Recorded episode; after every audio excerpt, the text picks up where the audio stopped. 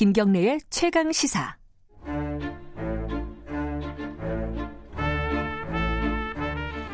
네, 김경래 최강 시사 3부 시작하겠습니다.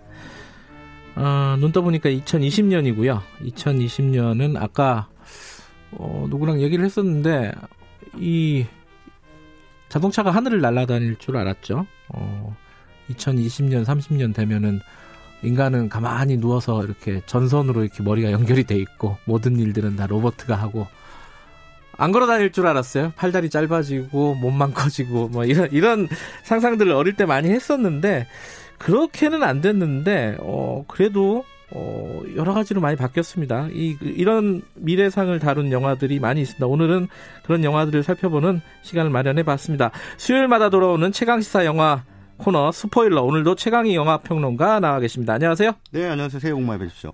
새해 복 많이 받으시기 예. 바라겠습니다. 어 예전에 어릴 때 2020년 정도면은 어떤 일이 벌어질 거라고 상상하셨어요? 저는 그냥 지구가 멸망할 줄 알았어요. 아, 1999년에 다 멸망 9시 9분 9초에 아니 뭐 10대 시절에 예. 뭐 99년에 멸망한다고. 어, 다들 그랬어요. 예, 예, 예. 근데 저는 믿었거든요, 그거. 어, 어릴 때는 좀 믿죠 그런 예, 것들을. 예. 근데 그로부터 벌써 20년이나 지났네요. 20년이 지났고 예, 예. 그리고 요새는 뭐그 아까 말한 그런 로봇가 네. 이렇게 뭐 인간의 모든 행동들을 다 대신한다 이렇지는 않은데 네, 네, 네. 비슷한 일들이 벌어지고 있긴 해요. 양상은 다르지만 그게 이제 네. 인공지능, 네. 뭐 4차 산업혁명 뭐 이런 키워드들입니다. 그죠? 그렇죠. 근데 얼마 전에 사실 제가 구- 중국에 갔다 왔는데 네. 정말 깜짝 놀라는 게 거기는 그 슈퍼마켓에 장을 보는데 네. 왜 중국은 QR 페이를 많이 하지 않습니까? 예, 예, 있지 맞아요. 않습니까? 근데 예. 그걸 넘어서 얼굴 인식 페이를 하더라고요. 어 진짜요? 그 상용화가 돼 있어요? 예. 그냥 얼굴만 딱 인식하고 그냥 페이하고 나가고. 얼굴로 계산하는 거예요? 네네. 근데 한편으로 좀 무섭더라고요. 아, 그거 좀 무서운데요, 그거는. 예. 그러니까 음. 세계 그 CCTV의 절반 이상이 중국에 설치돼 있다고 해요. 그러니까 엄청나게 그 CCTV 대국이거든요. 네. 그러니까 모든 그 중국 그 인민의 얼굴을 다 인식하고 어디에 가서 무엇을 했는지까지 다 알고 있다는 얘기죠.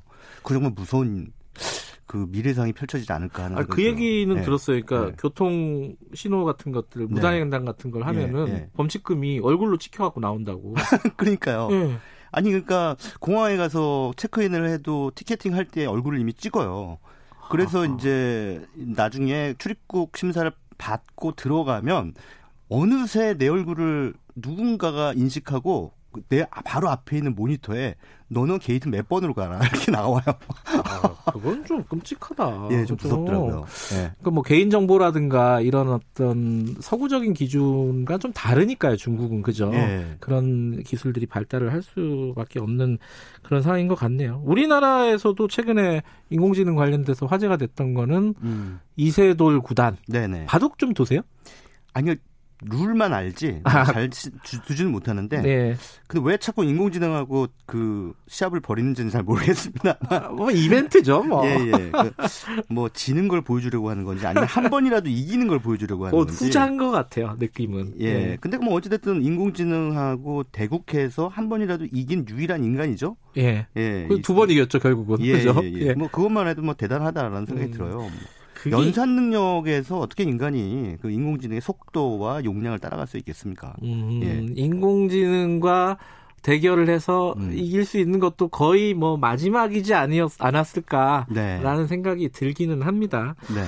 아, 이런 상황들을 다룬 영화들이 굉장히 많아요, 사실은. 그죠? 그렇죠. 그러니까 미래 사회의 그 인공지능 또는 로봇이 어 인간을 지배할 것이다. 음, 그라고 하는 가정하에 이제 만들어진 영화들이 몇 편이 있죠. 네. 뭐 대표적인 게 최근에 그 다크 페이트라는 부제를 달고 개봉한 터미네이터. 터미네이터 이게 four라고 해야 되나요? 터미네이터 아, 예, 아. 터미네이터 아. 3죠. 정확하게 아, 얘기하면. 3인가요? 예, 어. 중간에 이제 나왔던 다른 속편들은 쓸데없는 속편들이고요. 이게 사실은 제임스 카메론이 1991년에 선보였던 2에 이어지는 아하. 예, 그 정통 있는 속편이라고 할 수 음, 있겠습니다. 정통 있는 속편. 예, 그래서 음. 뭐 어, 그 2편에 나왔던 뭐 아놀드 슈왈제네거를 비롯해서 그 왜 여자 주인공도 조금 나이가 들기는 하셨습니다만 이 영화에서 이제 등장을 해서 린다 해밀턴이 예, 린다 해밀턴이 이제 노익장을 영화 속에서 보여줬는데 네. 이게 사실은 이 3편이 만들어지면 안 되는 거였어요. 왜요? 왜냐하면 2편에서 종료가 됐거든요. 스카이넷이라고 하는 그 인공지능 시스템, 예. 인공지능 시스템이 이제 인류를 지배하는 그런 상황이 그 전제가 되지 않습니까? 그 1편, 2편이 예. 그 배경이죠. 그렇습니다. 근데 그 나중에 이제 결국은 스카이넷이 만들어지지 못하게 막죠. 린다 해밀턴과 그의 아들이. 음흠. 막고 거기에 이제 조력자로 나온 착한 터미네이터 음. 아놀드 슈와제네가 내 몸 안에 그 스카이넷의 이, 그 씨앗이 있으니까 예. 나를 폐기 처분해야 된다라고 하고 용광로 속으로 착 장엄하게 들어가지 않습니까? 아하. 그래서 마지막 엄지손가락 착 치켜 세우는 그 마지막 장면 음. 이게 굉장히 인구에 회자됐는데 어쨌든 논리적으로는 그러면은 이제 이, 이 린다 해밀턴이 인류의 미래 구한 거예요. 어, 인공지능을 파괴하면서 예. 스카이넷을 파괴하면서 그렇죠. 그런데 이제 3편은 스카이넷 대신에 또 다른 인공지능 시스템, 리전이라고 하는 시스템이 미래 사회의 음. 인류를 지배하는 걸로 설정이 돼 있어요. 아, 그리고 이제 이들이 이제 새로운 터미네이터를 보내서 또 다른 지도자를 이제 미리 막기 위한 어떤 그 이 암투를 벌이게 되는 상황이죠. 그건 뭐 개연성이 있는 거예요, 사실은. 왜냐면은 예, 예. 인공지능이 한 개가 아니잖아요. 알파고가 그렇죠. 있고 요 한국에 한돌이 있듯이 예. 스카이넷이 있고 예. 아까 말한 뭐 리전 예, 예, 예. 이게 또 있을 수 있죠. 그죠? 그렇죠. 네. 개연성은 있죠. 왜냐하면 말씀하셨다시피 뭐 스카이넷 없어진다고 인공지능이 없는 것도 아니고. 그렇죠. 그래서 음. 결국은 필연적으로 인공지능은 우리 인간 사회에 가장 거대한 영향을 미치는 것으로 나아갈 것이다. 음. 라고 하는 전제를 깔고 있는 거죠.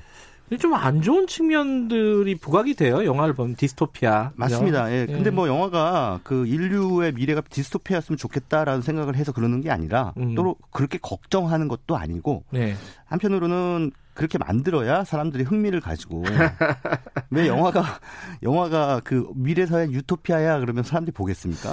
유토피아 하면 갈등이 별로 없잖아요. 예, 갈등이 있어야 되니까 예, 무조건. 예. 그래서 이제 디스토피아로 음. 그 이제 그 이야기를 전개시키는 것이 관행인데 그래도 그런 그 이야기 속에서 아, 저 정도면 우리가 좀 염두에 둬야 되지 않을까. 약간의 어떤 경고적인 메시지를 우리가 음. 거두어낼 수가 있을 것 같아요. 그런 비슷한 어떤 어, 인공지능에 대한 어떤 생각을 다룬 영화를 하나 갖고 오신 게 트랜센던스. 예. 요건 약간 뭐랄까요? 어, 낯선 영화예요?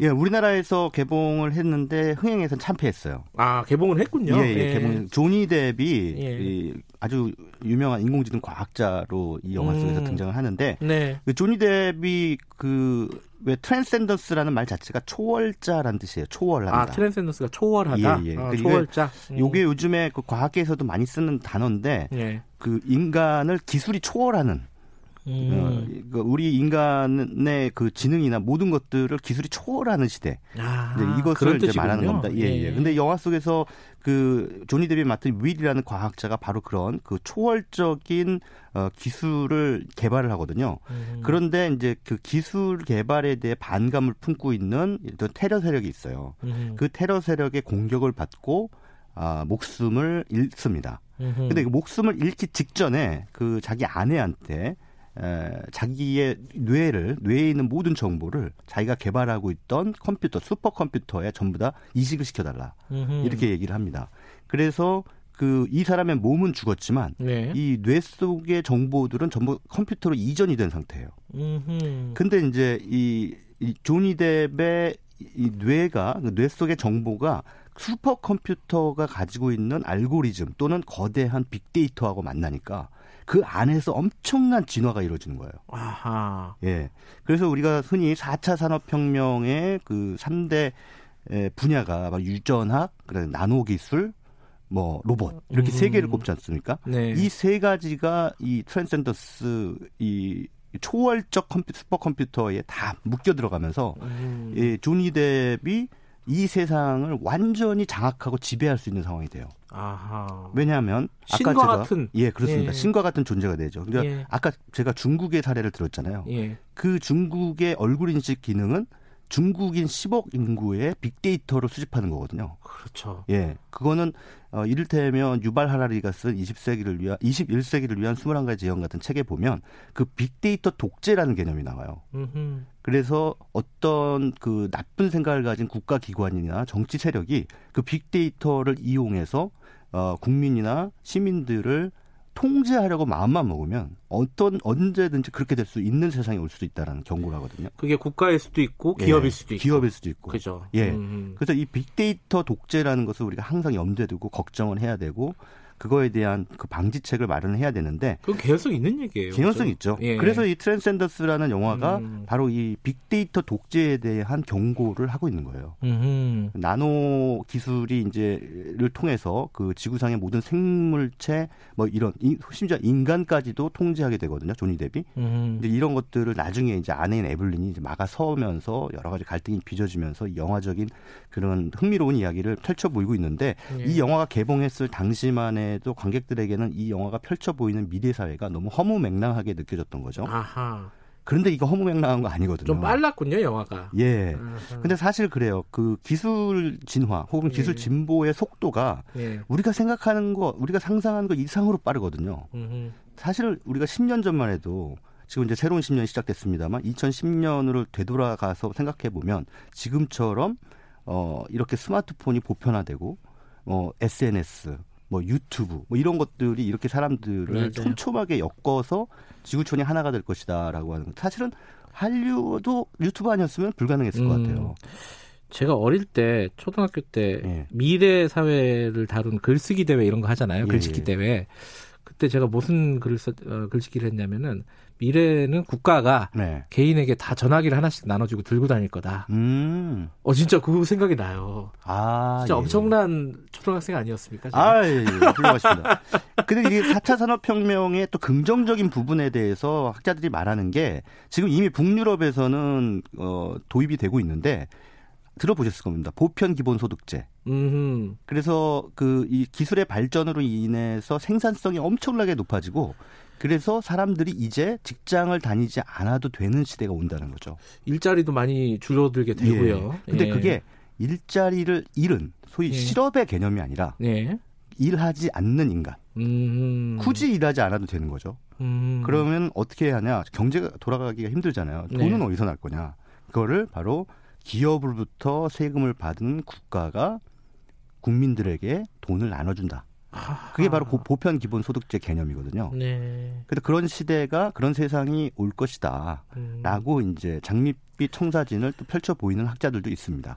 그건 진짜 장밋빛이네요. 예, 그죠? 예. 이게 양극단이네요. 터미네이터 같이 그 인공지능으로 지구가 멸망할 것이다. 네. 이렇게 생각하는 쪽이 있고 네. 아니면 인간의 어떤 보편적인 복지에 기여할 것이다. 네. 이렇게 생각하는 쪽이 있네요. 어쨌든 뭐 인공지능과 관련된 이런 산업적인 측면도 있는데 좀 철학적인 영화들도 꽤 있어요.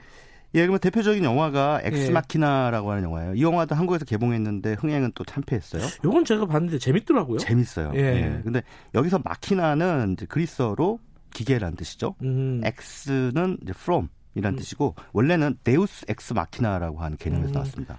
그리스 희극에 그러니까 비극에서 연극 용어죠. 연극 예. 용어죠. 예. 예, 뒤에 뭐 대충 얼버무리는 기법.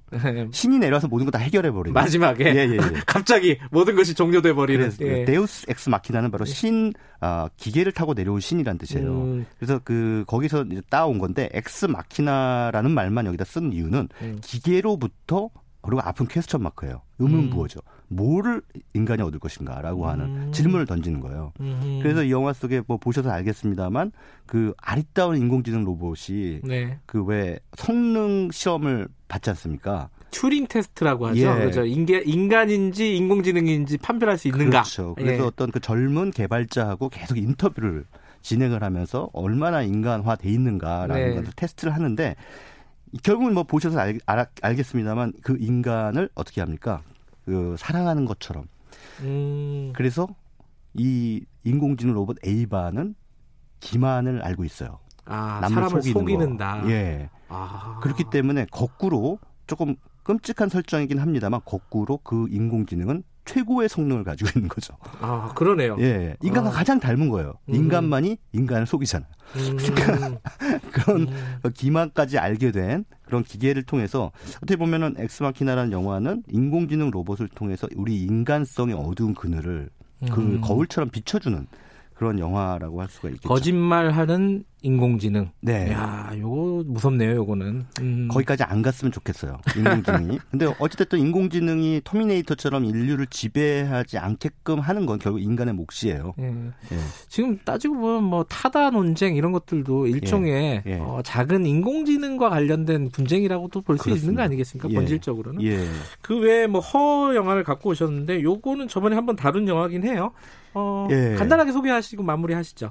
그 사만다라고 하는 인공지능 로봇하고 사랑에 빠지는 예. 이야기죠. 그 주인공이. 근데 어 나중에 알고 봤더니 사만다가 워낙 그 용량이 방대해서 예, 700명하고 동시에 사랑할 수 있는 양다리에 대한 영화인가요? 만다리가 아니라 그 만다리죠. 만다리. 만다리.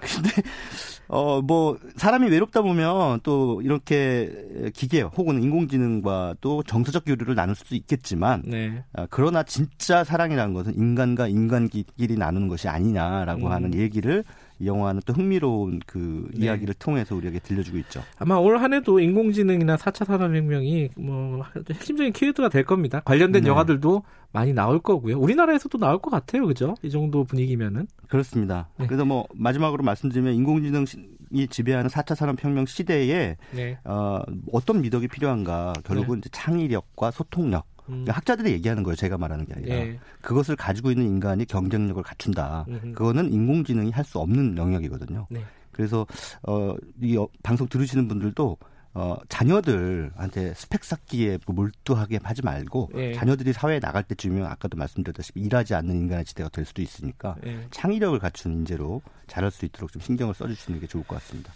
어렵습니다. 근데. 자, 새해 첫날 이렇게 나와주셔서 감사합니다. 예, 고맙습니다. 최강희 영화평론가였습니다.